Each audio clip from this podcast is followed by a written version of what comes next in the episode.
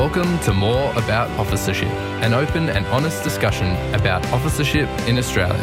As we move towards One Australia territory, host Captain Matt Reeves is joined by officers from across the country to discuss the challenges and rewards of being an officer today.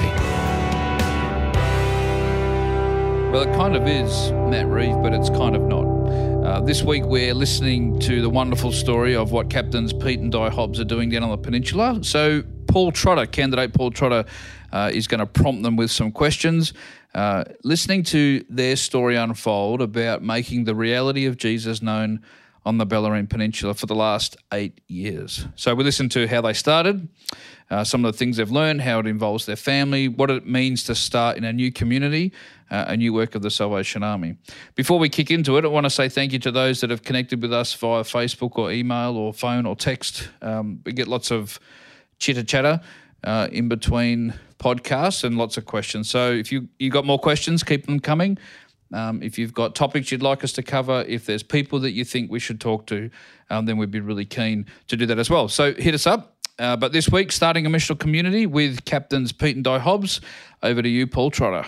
So there's a few questions we're going to ask during this segment. Um, obviously, it's going to be in regards to people getting an understanding of what it's like to be in ministry. Um, but the first question I'm going to ask is, what did you guys? How did you guys come to know that you were going to be officers within the Salvation Army, and or how did you hear your calling? Obviously, I was a junior soldier at seven, so I remember vividly as I was leading the song in the meeting in England, the, the little uh, corps I was at. They said, "Oh, he'll make a good officer one day." I was seven, seven years old, and but then just through life, I had a, a really great, strong awareness of God, and there was a calling. And I remember being at uni, and I felt really called to uh, be part of the Limelight production that was started in Australia what, in 1900 or something. And I was studying film and television at the time, so that gave me goosebumps that, oh, this is what God wants me to do. And then I went on to do some of that. And uh, we started Salvos Media in Sydney um, and got to travel the world making self denial videos. So in that experience, I got to see the army around the world, and that gave me a drive to go, yeah, I really love this. I really want to be part of this. I'm similar to Pete in that I had a very strong sense of awareness of God's presence in my life. Yeah, I guess this sense that there was something greater than just me that was looking over us. And um, my mum and dad were both Salvation Army officers, and from a very young age, I had the privilege of them kind of thrusting me into leadership roles where I would, you know, stand on the platform at an early age and be reading the scripture and um, and things like that. I didn't really get an this sense of potentially a calling to ministry until probably about eight. so that's quite early mm. on. But uh, that also really informs some of the way in which I look at children today, actually, in, in the sense that I had a very strong sense of God's presence in my life and guidance in my life from a very young age. So, but it wasn't you know, until 20 years later that actually that was really challenged. Um, my mum and dad retired when I was in my early teens. And that for me actually became a question as to whether that really was me hearing from God or whether that was just something that I had grown up with and was accustomed to. And potentially that's what I kind of was growing into. I really was started to question what it was that I wanted to do in, in the future. I had no idea. I love immersing myself in different cultures. I really wanted to travel the world. And um, a few people just said, oh, why don't you do nursing? And for nursing for me was one of those ways in which I gained employment right round where pretty much wherever I wanted to work overseas. So actually that's what I did. And I really wanted to become a cardiothoracic nurse, which is what I, I did for a while. But then went into emergency nursing and studied and trained as a trauma and thoracic nurse and then became a clinical nurse educator for the area health in New South Wales. We were also at the time youth leaders, youth leaders first at Dulwich Hill, then at Menai in um, New South Wales, and life was good for us actually. But there came a point after we got married where um, we had a few things happen in our life when we just thought, oh, we just need to get away and clear our heads. We had a, a few miscarriages in, in quick succession, which was quite like sad for us, and um, we just wanted to just take a break for a bit, you know, and just go and work and travel and do the things that we really love doing together back in England. Di worked as a nurse and I went to work in the media, but that was a long story. The BBC closed in London and all the workers went to where I was going to work. So I ended up doing this sales job for a Hewlett Packard. And one day they sent me on a sales course down to Birmingham and I was really going, this is not right. There was a real discontent inside. And throughout that year, we'd really detoxed from religion, we detoxed from church. There wasn't a church that we really felt comfortable in. There was a lot of things that actually happened to us that really turned everything on its head, really challenged us, really kind of, as Pete suggested, detoxed us from church, but really gave us a, a bigger questioning and a bigger yearning of like, what is it that God is calling us to? And it was in that time that we really had a really strong awareness that God was calling us so much so that I was at this sales course in Birmingham and I was sitting in the lobby going, I hate this. And I looked across the road and I swear you not, the largest red shield you've ever seen on a rehab center, like it was massive, uh, was just like a beacon saying, this, I'm, this is what you should be doing. And I'm just going, okay, God, get the message. And actually, that sense of, wow, this is, there's a bit of an irony here because for the first time in our lives, we're not really attending church, but this real deep sense of, of a presence of, God in our lives and actually a mm. redirection and a reconnection. And we felt a little bit guilty because we'd been so used to going to church. And then it was almost like, it's okay. But I'm not at church, and actually, I'm having an even closer relationship yep. with God in this in this point, and He potentially is redirecting my path. And what does that mean? And so it challenged a lot of our, I think, preconceived ideas, mm. and which had been present from our foundation. So that leads pretty much into my next question. Obviously, since you guys commissioned, you've come to the Bellarine Peninsula um, to a corps plant. So there's really been no church that you guys have had to come into. What how, how's it sort of looked for you guys from from where you first started to to where you have come now, obviously that growth, but not the traditional church that you would normally see. Di? So we came into college actually anticipating that we would be sent to a traditional, small, probably outback congregation. Mm. Uh, and it wasn't actually until our second year of uh, college. We were actually sent to a very traditional call. It was Ringwood actually at Salvation Army, but it was there that he really challenged a lot of our preconceived ideas, like of of what is worship. Is this Sunday really all that he requires of us? Is this the highlight of his week? Is this really what is required? And is this really pleasing to you? And it wasn't such a thing like saying that that was a bad thing. No, it wasn't it like wasn't. going that church as we know it is bad. But for us, we were like, there's there's something else there's I don't know what it is, but there's something else. And throughout that whole period, I had like a death and resurrection experience one day where I just felt I just had this vision of all this massive colonial kind of library full of files and all my sins were in there. And I just felt God just I just died. And re- there was like a system reboot. And from that night my brain changed. I started to read lots and lots of books and the books were all guided at, looking at the Jewishness of Jesus.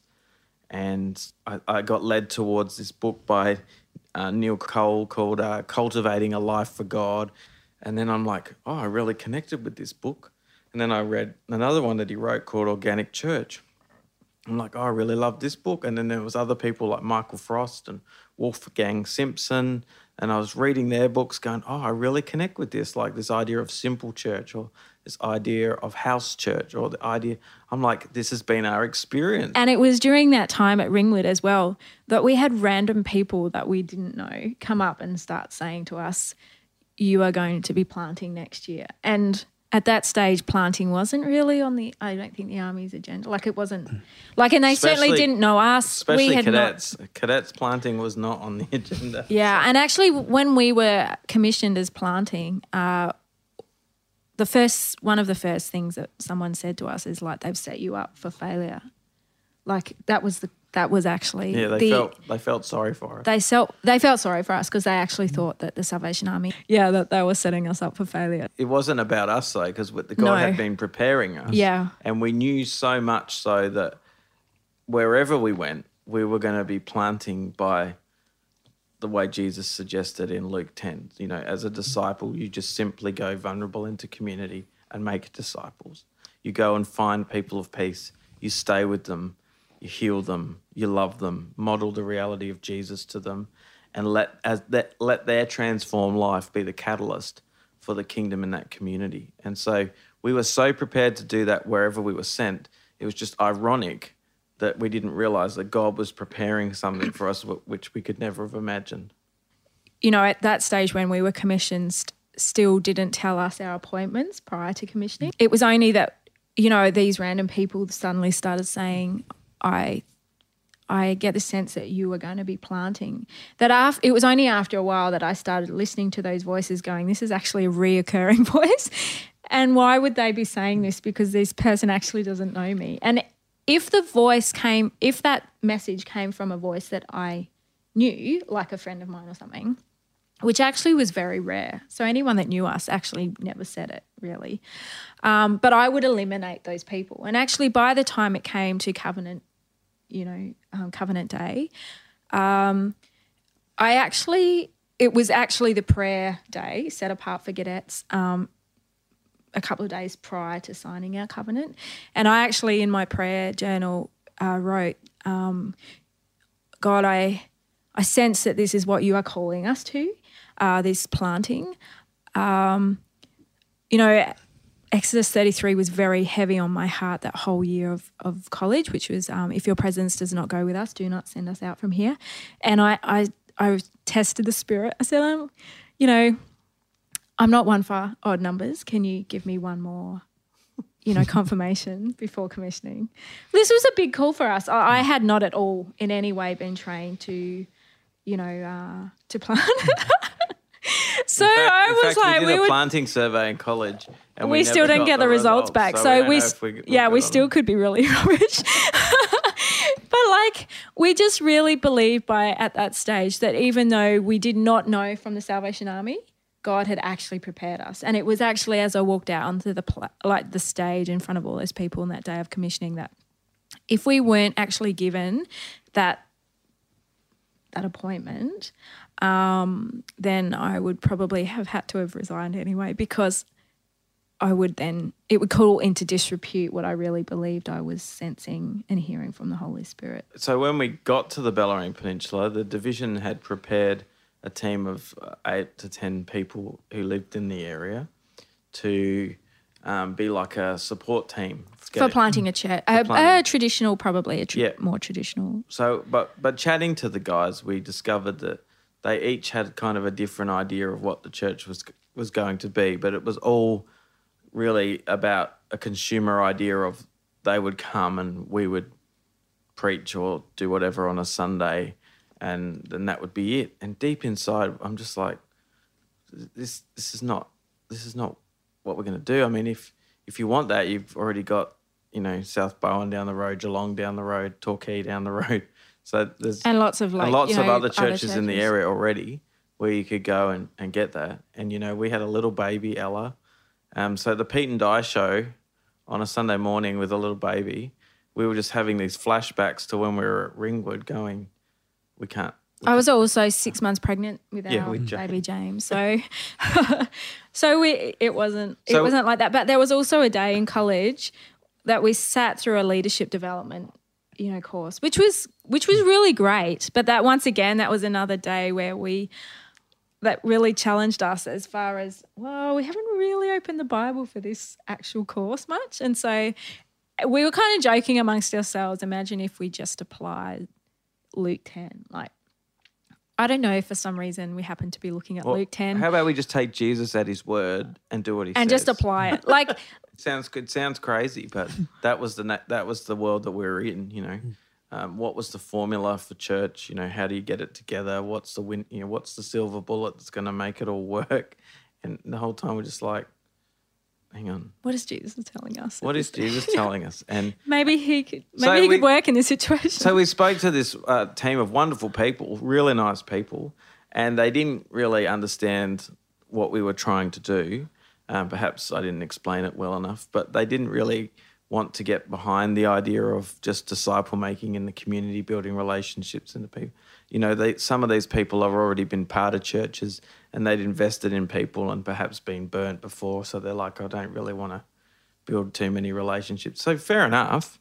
And, and then we're just like, you know what? I, I just don't know whether this is going to work. So they all ended up going to other churches and we ended up just building relationships with people in the community, and we're still friends with those people. They're lovely people, but um, we ended up finding people of peace in Luke ten. That is, people who were not necessarily Christians. In fact, predominantly they weren't, but they were really open to the Salvation Army, really open to being cared for by us, and they wanted that relationship.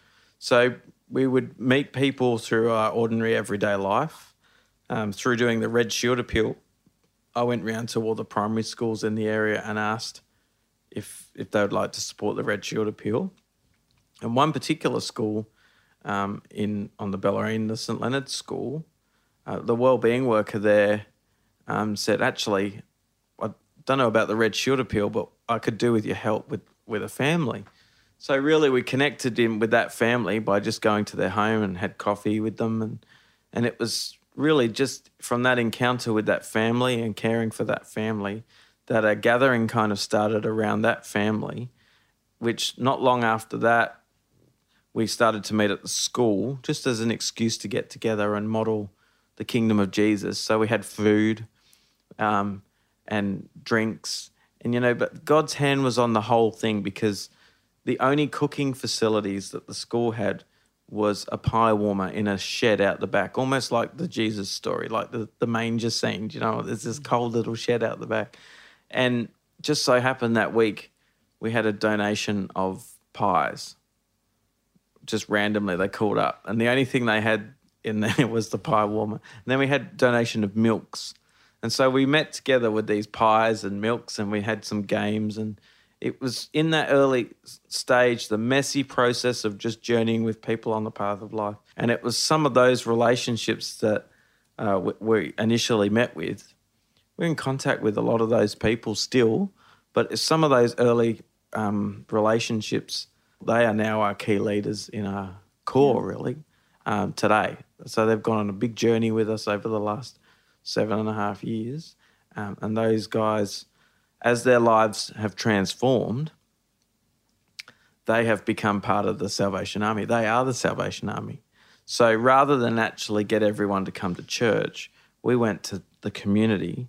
And as the lives have transformed, communities have formed around those transformed lives. So to articulate that or give that a language, we've called that a missional community. So it's a community that's holistically caring for people body, mind, and spirit, just as Jesus suggested in you know in his life and ministry. Uh, but at the same time, there's no we haven't taken our culture and imposed it on them and said now we're going to have this particular church service or something and this is what it's going to look like.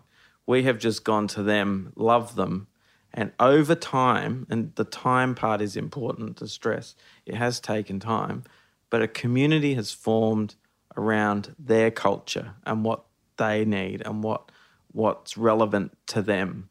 And that for us has been mind blowing because we had no clue when Jesus said, Go make disciples, that that would lead to a chain reaction of a whole brand new, culturally relevant community that's, that's formed out of that. So obviously, people like to see results now, and as you said, it takes time and patience. How do you guys deal with the pressures that come around for you, you know, because people may say, "Oh, you know, what you, you know, is your church growing? What's actually going on? You know, it's taking a time, all that sort of stuff." Because people want results now. How do you guys deal with those pressures? Well, actually, well, we've had some really great people along the way who, like, really great mentors. When we were in college, I did the church planting course, but while we were there, um, Major Brian Pratt got up and said gave a word to me said peter you you're going to get this guy from america that's going to contact you and he's going to help you and i'm like oh yeah here we go the guy from america here we go and ironically a guy from america was a big help um, because it was through neil cole who uh, who wrote Organic Church, who I, I I we got mentored from. There's another guy who actually was at that church planning workshop called Peter Roennfeldt, who's a Seventh Day Adventist um, missionary. He's his stories just energized my heart. But these two gentlemen, Peter Roennfeldt and Neil Cole, they are people who have walked the walk. So it's been really helpful to have people who have gone before us who have been able to share with us. Oh, you know, that, for example, they'd say after three years you'll have like a small group. That's okay, and I'll be like, so when we get to th- when we got to three years and we had this small group of people, um, we're like, okay, that's where we should be. And then you know, and because they're journeying, they've been on that journey. There was lots of little things along along the way that um, prepared us. And just as that's happening now, we are the catalysts for others. And the life of Jesus, ironically, the actual life story of Jesus was something that we've cl- clung onto as the model as well. The, the, the, the reality of his life, you know, his birth, uh, and then death, resurrection has been amazing, and, and and all the bits in between has been an amazing, um, amazing um, study and reality that we've held on to. I mean, even the whole idea of going vulnerable into community. Jesus has set this example. I mean, it's not hmm. like he's asking us to do anything new. So the whole idea of God sending his son vulnerable as a baby into community um, to people of peace who God had prearranged uh, God's modeled this before us. So when before I said our mentors, we had mentors, we also have the chief mentor of Jesus who's modeled this journey for us. And the whole idea of going and getting a church of hundreds of people was completely not how Jesus did it. He had 12 disciples uh, who he invested heavily into. Yes, he spoke to crowds every now and then, but out of those 12, he also spoke to three he had the three close, you know, Peter, James, and John, those close disciples. So for us, investing in that that small group of people has been what we've done. And as we said, we, there was criticisms from other churches that this perhaps wasn't where we were meant to be or, or how you do it. But we also had that strong sense of peace that this actually mm. was what God, and uh, we would be doing a huge disservice if we didn't actually respond to what God was calling us to. The reality of Jesus in community is really messy. And the Bible demonstrates that to us, but somehow we still want to clinicalize it. Like we really want it to be nice, neat, tidy, lovely, a nice package of model citizens. And actually, the reality of Jesus in community is it's messy. Not often like that. Uh, and I think probably the biggest learning curve for me as a leader is actually just sitting in that mess sometimes and just going, it's messy. And the days when you think, oh my God, like you are not working, where are you?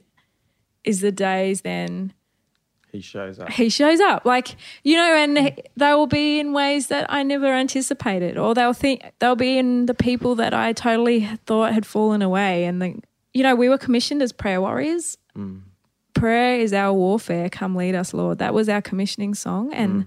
and uh, prayer is our warfare. Come lead us, Lord. Like I, I didn't realize at the time how incredibly uh, prophetic those words would be in my life, as as far as just the inherent need and desire to be in prayer and always seeking God's guidance and direction. Because basically, we're always sitting there going, I have, have, no idea. We have, we have no clue what's going on. God, we need you to show up. We need you to raise up people. And you know, Luke 10, verse 2 says, Beg the Lord of the harvest to raise up workers. So we took that seriously. And every day at 10.02, we set our phone alarms to go off as a reminder of that verse. So every day when that goes off, no matter where we are, it's like, God, please raise up workers for the harvest. The alarm goes off. The kids are like, time to pray. Um, and we just sincerely believe that that has been the key to it all.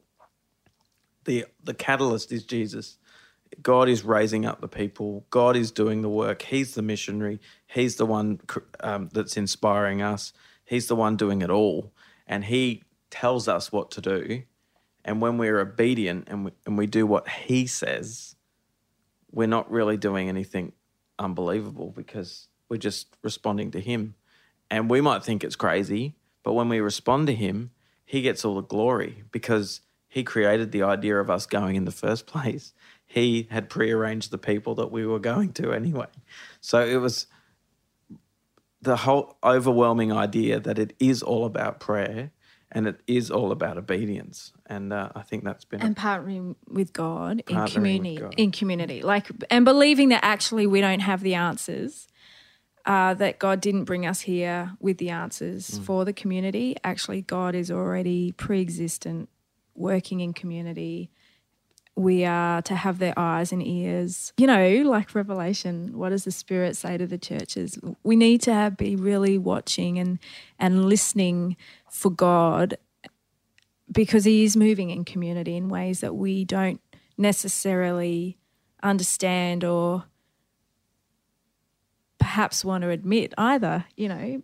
and choosing people who we in the church perhaps wouldn't choose Yeah. to connect with. You know, like the shepherds that Jesus chose the shepherds, hmm. the untrustworthy messengers, or the the tax collectors who everybody hated, or the Samaritan woman, or the demoniac. You know, all the hmm. unlikely characters. God has sent us to people who are, are, are basically good people, but not the people you would choose. And God is raising up people who just are ordinary folk who just have a passion to want what God wants for them. And some of them have very checkered lives, um, but they are wonderful people who have uh, allowed the reality of God into their lives. And because we have trusted them and because we have loved them and not judged them, they feel wanted, valued, cared for. And that trust is what they've desperately needed to get up out of where they were. And we just say, go. Jesus says, go. And you say, we go on that journey together. And, you know, in the time that we've been together, well, nearly eight years, we have seen men, women, children, teenagers, oh, you know, senior citizens step up and, and step up into the mission of Jesus. People who had never been to church before, people who wouldn't have never be seen dead in church, but people they just weren't interested in church, but they're actually interested in the mission of God, and they're interested because they're loved.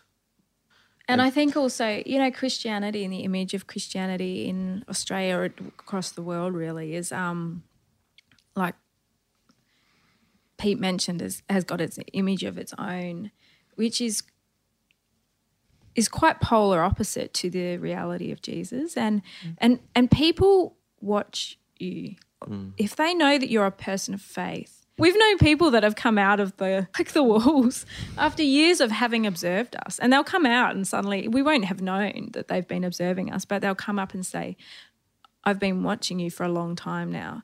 Because what they want to see is the reality of Jesus.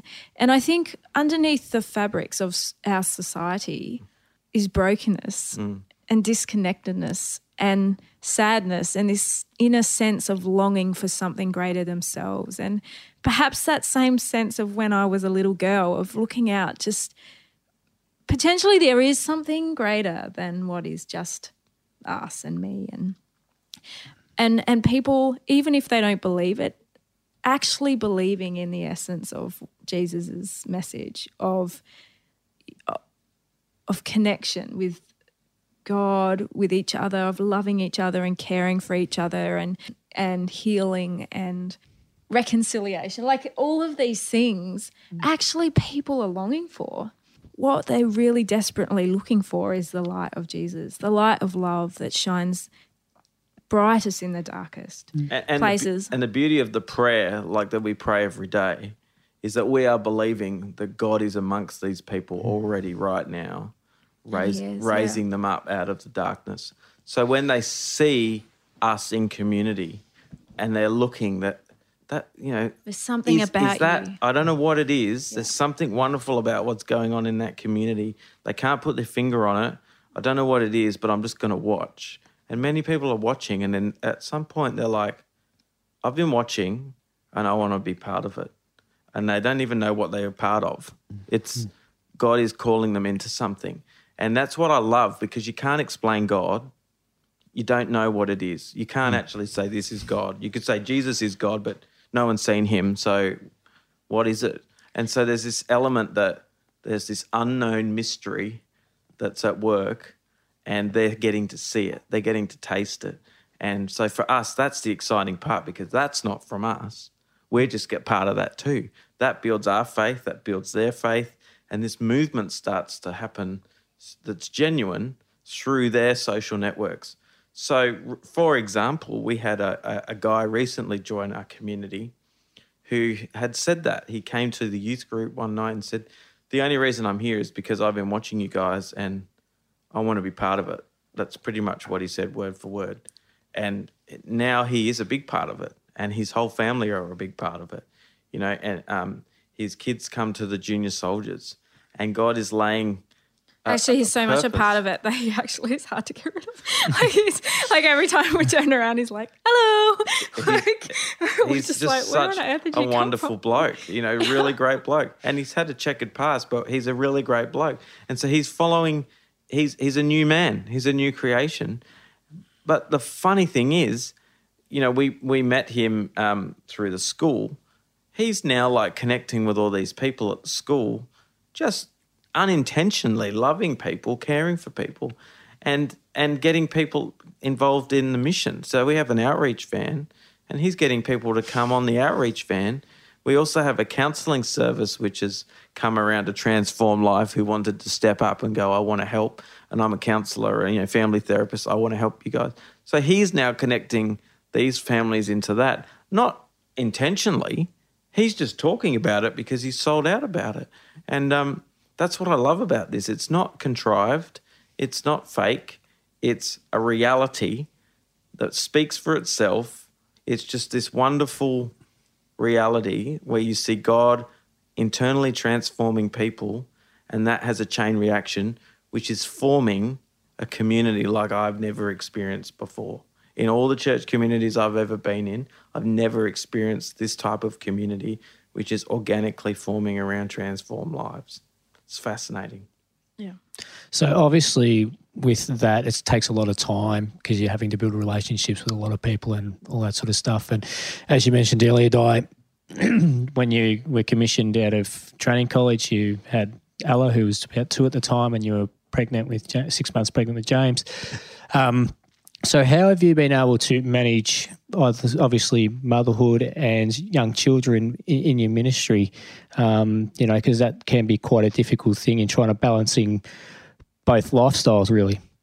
so we were commissioned, started our appointment. Uh, he was born in the May, um, Mid semester. and I was yeah mid semester unfortunately. So I still studied all through that first semester, and then had had James, and then was still writing essays, and they were both at home, uh, pretty much not. Well, James was not in childcare at all, obviously, and um, and Ella was like a day and a half a week at that stage. We were still traveling to Melbourne. Um, a couple of times a week to to keep studying our units and and things like that. Life was pretty full on. I've got a pretty high work ethic as well. So I remember one day thinking, how on earth am I going to balance this? And I remember getting out a spreadsheet and trying to work out how I was going to be doing at least an eight hour day across, you know, across a week and trying to balance my life. And I think the reality of that, we're talking about, as I said, unrealistic and realistic expectations. And the reality you know you have to face what is what is in front of me at the moment and how can i actually really realistically address this situation of family and ministry. And for us as a as a partnership at that stage we as i said we had to look at what was realistic for us. And um, with james you know, I was feeding James and, and Ella was only little. I, in those early days, it, it became apparent that potentially I was the one that was going to, I was going to have to stay at home and, and look at after, after the kids and be engaged in community as much as I could. But actually at this stage in at point of time, it was more realistic for Pete to be the one that would go out and build relationships within the community as far as that concerned. However, like I, like I still we sat for hours next to the pool building relationships. Some of our, you know, I look back on those days and think, wow, some of our leaders that are really stepping up now and, and investing Yeah. in our community came from those pool. early days sitting by the pool, you know. Um, Watching Ella learn to swim and chatting with other parents where their kids were learning to swim. I I mean, I just think that God is everywhere. He is in all things and he is in all relationships that you are, you know, that you form. Like we're just proactive in community and And leave it up to God. and leave it up to God. Like and I just think you you can't be unrealistic. You can't you know, you just have to you have to be realistic with what is is bef- before you manage. You do have to work like you know what I mean? But you have to balance your your life as well. And they have had like the kids have had amazing amounts of time with us. You know, like we can always pick them up after school. They've never had to go to after school care, you know. They've had a lot of attention where we've been able to nurture them. a lot of our ministries have formed around them mm. just by nature of who they are. Like, you know, They go to we've, school, you meet the parents, you meet the kids, you go to their homes because they have play dates and you meet you just meet people on the path of life. And we're now suddenly in, you know, in the school as a, as a chaplain because of the relationships we've built up. You know, I'm on like deputy sc- school council president and finance and uh, kids voice and you just engage and people then go, get to know you and then Well, just by being you a there light, and- when you're a light in the community, that's you know often the world is so chaotic, so dark, so broken that just when you're a light, or or when you're salt, or, or when you're you know caring for people, you're just naturally attractive anyway, uh, and people see that and go, "That's what I want."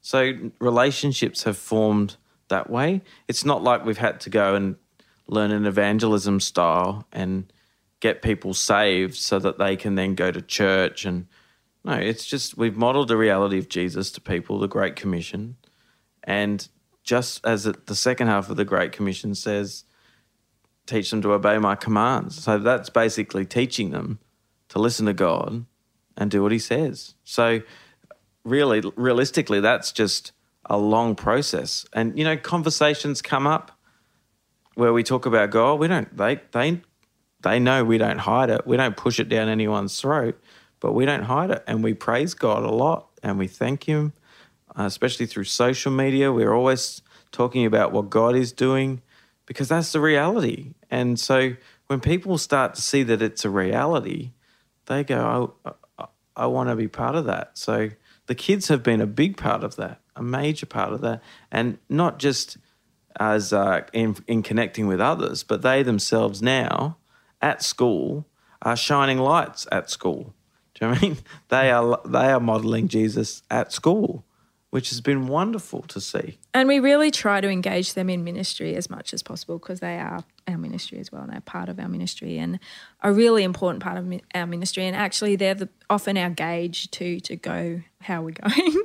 you know, and often you know children are are awesome to have around you because they are the ones that will always give you the reality check. Mm. No, I always always tell you the truth, pretty much. Yeah, they really do. And I love it. I love, you know, trying to f- see and find ways in which I can engage them with us. Like, you know, and uh, we are fortunate in the fact that they want to be a part of ministry at this stage. But, you know, kids camp and youth camp, we go as leaders. So we're there. Like, you know, we're always engaging. And they, and it's, I think it's really good for us as parents, as Salvation Army officers, to really model what, le- what good leadership is to our children as well. doing ministry with our kids, I think is really important because otherwise they grow up seeing hypocrisy. They they grow up seeing, oh, they say one thing but they don't model something else. So it's been really important for us to be the same people in private and in public.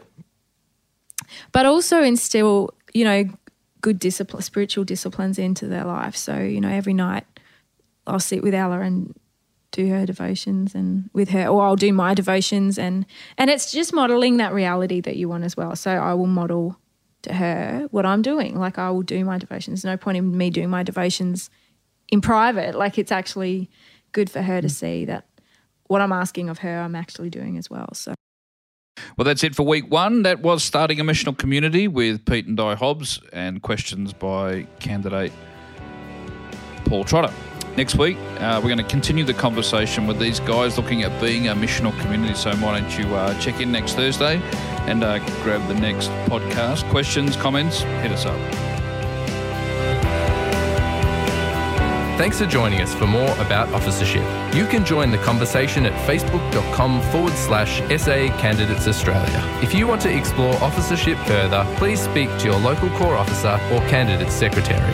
The Salvation Army needs more leaders. Is God asking for more of you?